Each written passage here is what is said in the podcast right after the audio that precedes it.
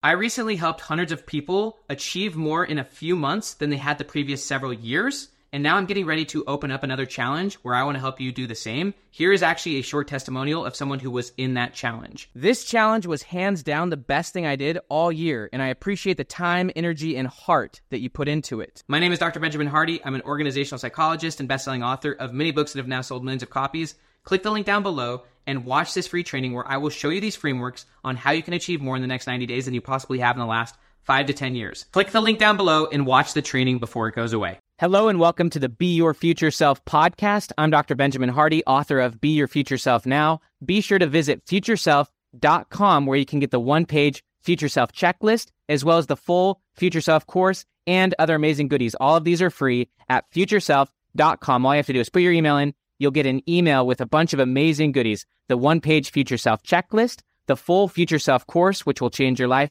and other things such as the Peak State checklist and my ebook, Slipstream Time Hacking.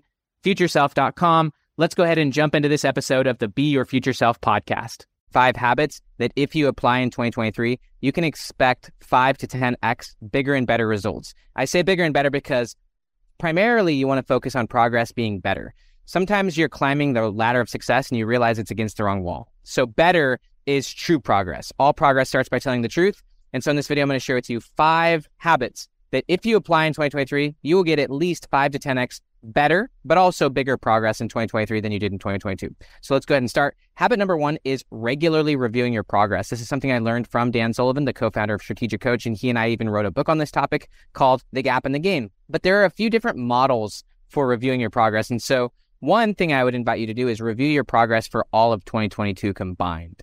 So look at twenty twenty-two, look at all of your biggest achievements and accumulate them. Look at all of your biggest experiences, peak experiences, but also look at your biggest failures. One of the things that my wife and I have been doing with our kids is applying a concept in Carol Dweck's book, Mindset, where she talks about when you're talking to your kids at the end of each day, ask them, where did they fail today and what did they learn?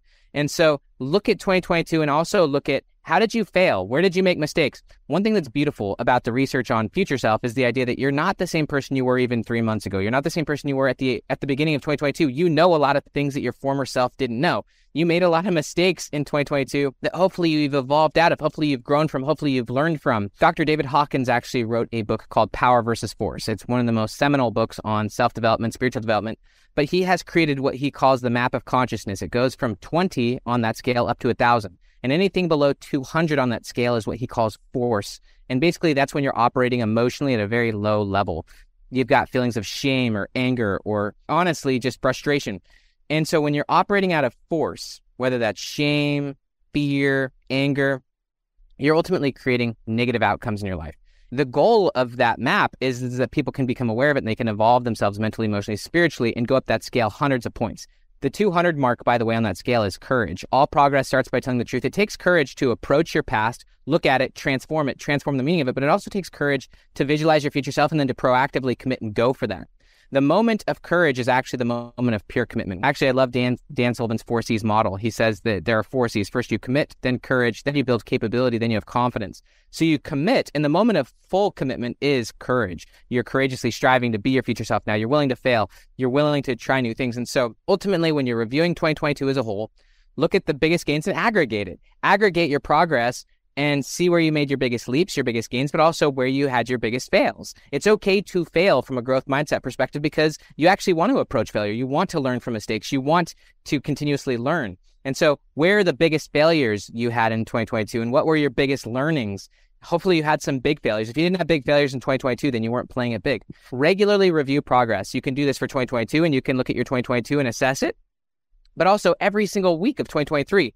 Take some time and just review your week. What were your biggest learnings? What were your biggest moves towards your future self? But also, what were your biggest failures that you can learn from? If you're constantly reviewing your progress, then you are shaping the meaning and the narrative of your past in a really powerful way.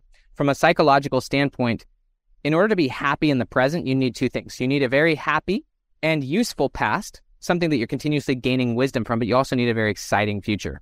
So an exciting future is a future self that's exciting, it's purposeful, it's bringing you forward. This is what Viktor Frankl found in his book, Man's Search for Meaning, that if you don't have a purpose and a goal and a future that is stretching you, that gives you hope, that gives you meaning, then you, then you're subtly dying in the present. But also you need a past that is something you're continuously learning from, you're shaping the meaning of, you're learning from it, you're excited about it, and you're continually humbled by your experiences, and you value your experiences so much. So every week throughout twenty twenty-three, review your progress, reflect on the biggest learnings, the biggest experiences, but also the biggest failures, and transform all experiences to your gain. Transform every experience into learning, growth, and development. And you can do this on a daily basis. You just look back at the end of your day. That's actually a much more powerful habit rather than staring at your phone and being reactive. But to, at the end of your day, look at your day. One of the things that Dan Sullivan suggests, he's been doing this for years or decades, is just reflect on three wins from the day. And wins could be tangible progress you made, but they also could be failures you learned from or just experiences you learned from. So end of your day, reflect on three g- forms of progress you made that you're now further than your past self at the beginning of the day, because now you know better and also you've advanced further. You've gained wisdom, knowledge, and experience. And then also set the one, two, or three biggest wins you'll achieve tomorrow so that you're designing your life, designing your day, and also you're setting yourself up for sleep. So that takes us to habit number two, which is going much, much deeper into flow. Designing your life, designing your day, designing your weekends around flow. Psychologically, there are two core forms of flow. There is deep focus flow, where you're fully deep, deeply focused on what you're doing. This is where you're kind of zoning in. You're in the zone.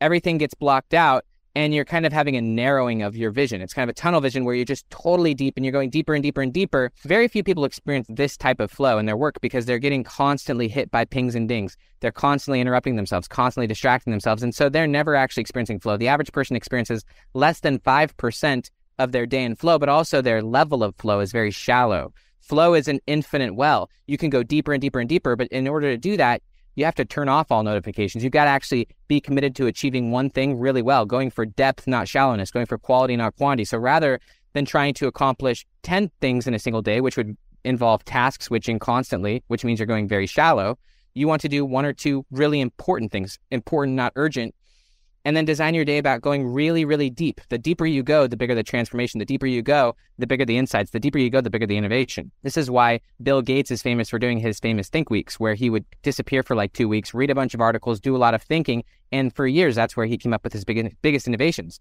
You can design your day around that level of focus flow. But also the second form of flow is just as important, if not even more important, which is recovery flow. A lot of research shows that if you're not detaching psychologically from work, meaning you're actually letting work go, putting yourself into a novel environment, opening yourself up, then you're never fully on and you're never fully off. You're never actually going deep. And also, because you're kind of bouncing from thing to thing to thing while you're working, you're going to do that same thing while you're not working. You're going to constantly be checking your email, constantly be on and off, never fully present, never fully deep. And so ultimately, you want to recover very well. You want to have flow-based recovery activities, such as connecting with family. The beautiful part about recovery flow is, is it's more expansive. It's kind of like taking a trip. I'm actually literally in Costa Rica as we film this for a three-week trip. This is literally the only day that I'm choosing to work, just to film a handful of YouTube videos. When you're doing big forms of recovery, you start to see the forest for the trees, but also you see new angles of the forest. You see new options, new opportunities that you couldn't see if you're in tight focus. Actually, research shows that sixteen percent of creative ideas happen while you're tightly focused at work. Most of them will happen while you're recovering. This is why you have aha moments while you're in the shower. But also a key aspect of, fo- of recovery flow is setting yourself up for sleep, designing and committing to high quality sleep. I like what Ryan Holiday said in his recent book, Discipline is Destiny. He said it takes discipline to recover. It takes discipline to sleep. And so you want to set yourself up for at least seven plus hours of high quality sleep, because it's during your sleep that your brain transforms the most.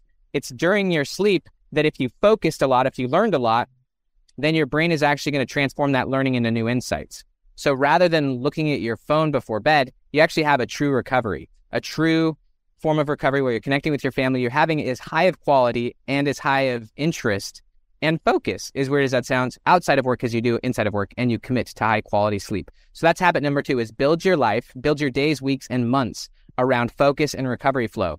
On a daily basis, it's about doing no more than two or three things very deep, and then fully pl- unplugging and then going into play mode, going into recovery mode, being your best self outside of work, and ultimately optimizing for sleep. You can do this on a weekly basis where you have pure focus days, and then you have pure recovery days. Maybe two or three days a week where there's just absolutely no work. You keep your phone away from your body for longer periods of time. The longer you keep your phone away from your body, ultimately, the better for your focus and for your creativity, for your focus flow and your recovery flow. So that now takes us to habit number three, which is raising your floor in the key areas of your life. We all have a floor. The floor is our minimum standard. So you have a floor on how you approach your day. You wake up, and you have a floor on like the quality of food you eat throughout that day, the floor is your is your absolute worst. Your ceiling is your absolute best. And as people, we're somewhere in the middle. We're the average of our ceiling and our floor.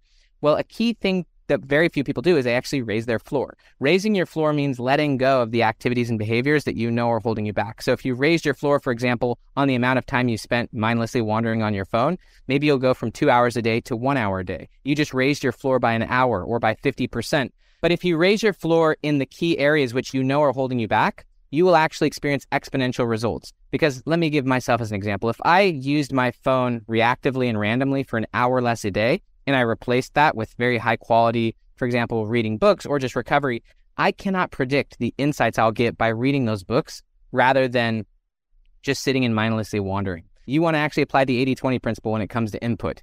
eighty percent of your inputs should be education, twenty percent should be entertainment, and also the quality of your inputs determines the quality of your outputs. And so if you're constantly consuming low level or low quality, low frequency information, then that's shaping your mental model, it's shaping your goals.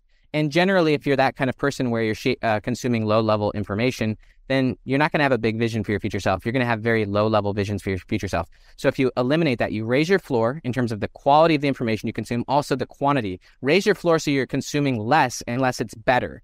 Better books, better information, better podcasts, et cetera. But everything you consume in is of higher and higher quality. You're raising your floor on the quality of information you consume, the quality of food, also the quality of people, the quality of experiences. How you do anything is how you do everything.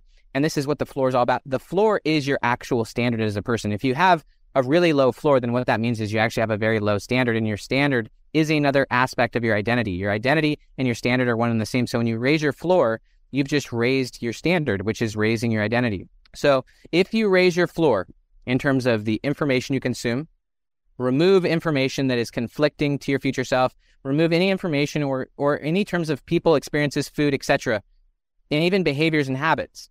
So as an example, what does your floor look like in the morning? When you wake up, do you immediately like start checking social media? Like, is your floor really low immediately from the start? Or do you wake up with a designed day and you start really well? You start straight from flow. You get yourself into a flow state.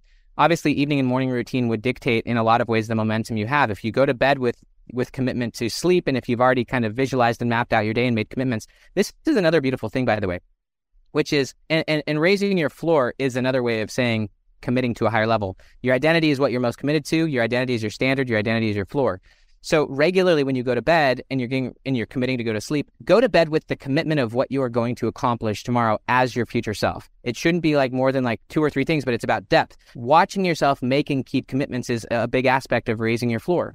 So if you commit that you're going to, for example, if you're a writer, wake up and write two thousand words or focus for two or three hours and you do it, then you've just built confidence, because confidence comes from making and keeping commitments to yourself. Confidence is another word for self-trust.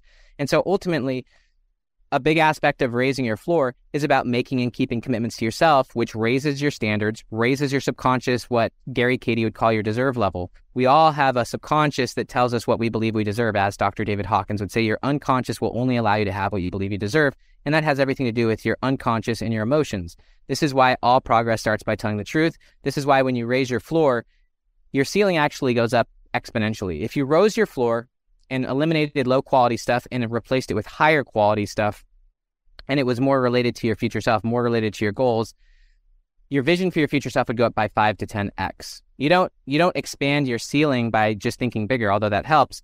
You do it by raising your floor, raising your integrity, removing the low-quality stuff that's honestly keeping your thinking, keeping your subconscious down. As you raise your floor, and then as you replace it with higher and higher quality inputs, people, and experiences, and making commitments that you will actually follow through and achieve things, your vision for your future self will go through the roof. And so your view of your future self will get bigger and bigger, and you'll get better and better at making bigger commitments and then courageously chasing those commitments. And that's where you'll develop capability and confidence that will blow people away. You can actually grow more in a year than most people do in a decade by raising your floor, by making commitments and following through, and then doing it every single day, going for depth, not shallowness, actually being in a flow state, not being reactive and distracted like the masses.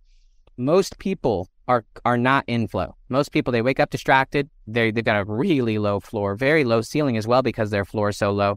And they're just scraping surfaces reactively. They're jumping from thing to thing, experiencing very little flow, very little high-level quality, sleep, and recovery. But you can train your brain to transform every night when you sleep. You do that by going through deep, focused work where you're really challenging yourself to learn something, and then you fully recover. And while you're sleeping, your brain processes it. Also, visualizing your future self at night and then making commitments the night before and following through with them, putting the important before the urgent, and having a really high ceiling of momentum first thing in the morning. If you start your day with a massive ceiling and you're proactive, not reactive, you're in- focused on the important, not the urgent, then all of a sudden you're, you, you've got a really high ceiling in the beginning, and, and your life is about simplicity, not about complexity.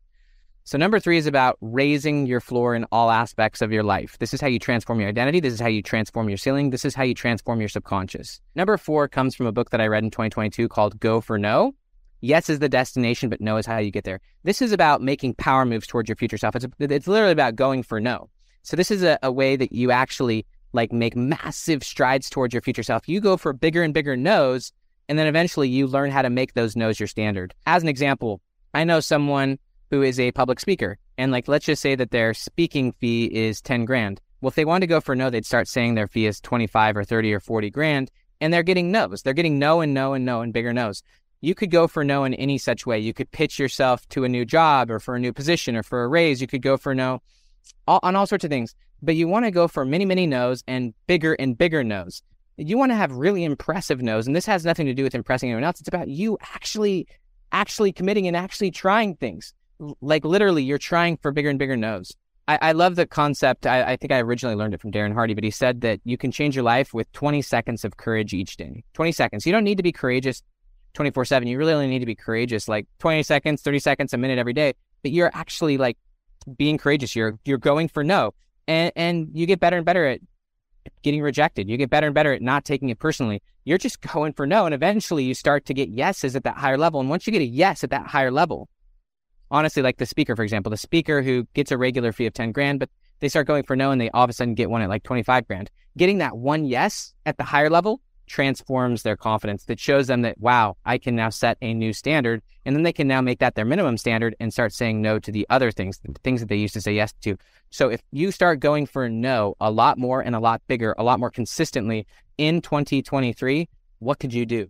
So I'm going to cover the first four, and then I'm going to share with you the fifth and final. The first one is review your progress regularly, transform every experience into what Dan Sullivan would call gain. But literally, you're seeing, you're reflecting on your biggest learnings, but also your biggest failures. And hopefully you're having bigger and bigger failures, to use Carol Dweck's re- research. That's how you build a growth mindset, is you're having bigger and bigger failures, but also you're learning from those. You're regularly learning. You're not hiding from your failures. Number two is about optimizing your life for focus and recovery flow, going much deeper into flow, because the deeper you go, the bigger the transformations, the deeper, the more the insights. If you build your life around focus and recovery flow, then you're doing less but better, and you're ultimately going to be about higher quality in all things. Number three is about raising your floor, which is raising your standard and and ultimately raising the standard and the quality of everything you put in, but also the the quality of everything you do, and that includes everyone you're around. Number four is about going for no. Going for no means you're like literally pushing the ceiling. You're trying to, you're you're striving for really big opportunities, and you're very comfortable getting rejected regularly. And if you're not getting rejected regularly, then that means you're not actually going for it. So hopefully you're going for no in a massive way, and hopefully you're getting lots of really big, bigger and bigger rejections. And ultimately you're going to have a breakthrough where some of those are going to turn out to be yeses, which you never would have gotten if you weren't going for no. The fifth and final habit to having a ten x year in twenty twenty-three is about connecting more with God and with your family. This is about you putting first things first. This is about you connecting to your higher power and you ultimately connecting with your family. One of the things that I learned when I read the book by Bessel van der Kolk called The Body Keeps the Score is obviously that trauma in a lot of ways has to do with your relationship with your parents. And so whether your parents are alive or dead, you'll ultimately want to navigate that relationship and heal and transform that. If you've got kids, if you've got a spouse, ultimately that should be one of your top priorities. And then getting your relationship with God right. If you put God first in the morning, he will shape all of your thoughts throughout the day. I myself am an absolute believer in God. I pray even before I make a video like this. I pray morning, noon, and night. I pray throughout the day because I know that there is a higher power, and if I'm aligned with that, then infinite things become possible for me. So ultimately, at the end of the day, part of my meditation, visualizing my future self, is about connecting with God. Connecting with God, asking for big things, um, and, and ultimately learning how to grow closer to God so that I become connected to all things and so that my priorities become clear and clear, higher and higher. The more I connect with God, the more my future self expands. The more I connect with God, the more my past self is transformed and I become I'm just humbled and blown away by life, but also anything becomes possible. Anything and everything becomes possible. Habit number five is about first things first. Connecting with your higher power, putting your higher power first, and ultimately putting your family first and second. Like, if these things are out of whack, then all else is for naught. But if these things are in place, then you will have so much clarity, so much simplicity, and you will be ultimately making bigger and bigger gains towards your future self, and, and anything becomes possible to you. So those are the five habits that if you approach in twenty twenty-three, your future self will ten X. You could have a ten X year. I'm confident I'm going to have a ten X year towards my future self in twenty twenty-three. I'm going to achieve and transform at least ten times as much in key areas as I did in twenty twenty-two. And I invite you to do the same. Thank you for listening to this episode of the Be Your Future Self podcast. I'm Doctor Benjamin Hardy, author of Be Your Future Self Now. Be sure to go to future self dot com, put your email in, and get immediate access to all the goodies. The one-page Future Self cheat sheet, which I recommend you print and put somewhere close by so that you can reference it, the full Future Self course, and other goodies such as my Peak State checklist, which has been downloaded almost a million times, and my ebook, Slipstream Time Hacking. Go to future self dot com, get those free goodies, and until next time, be your future self now. Talk to you soon.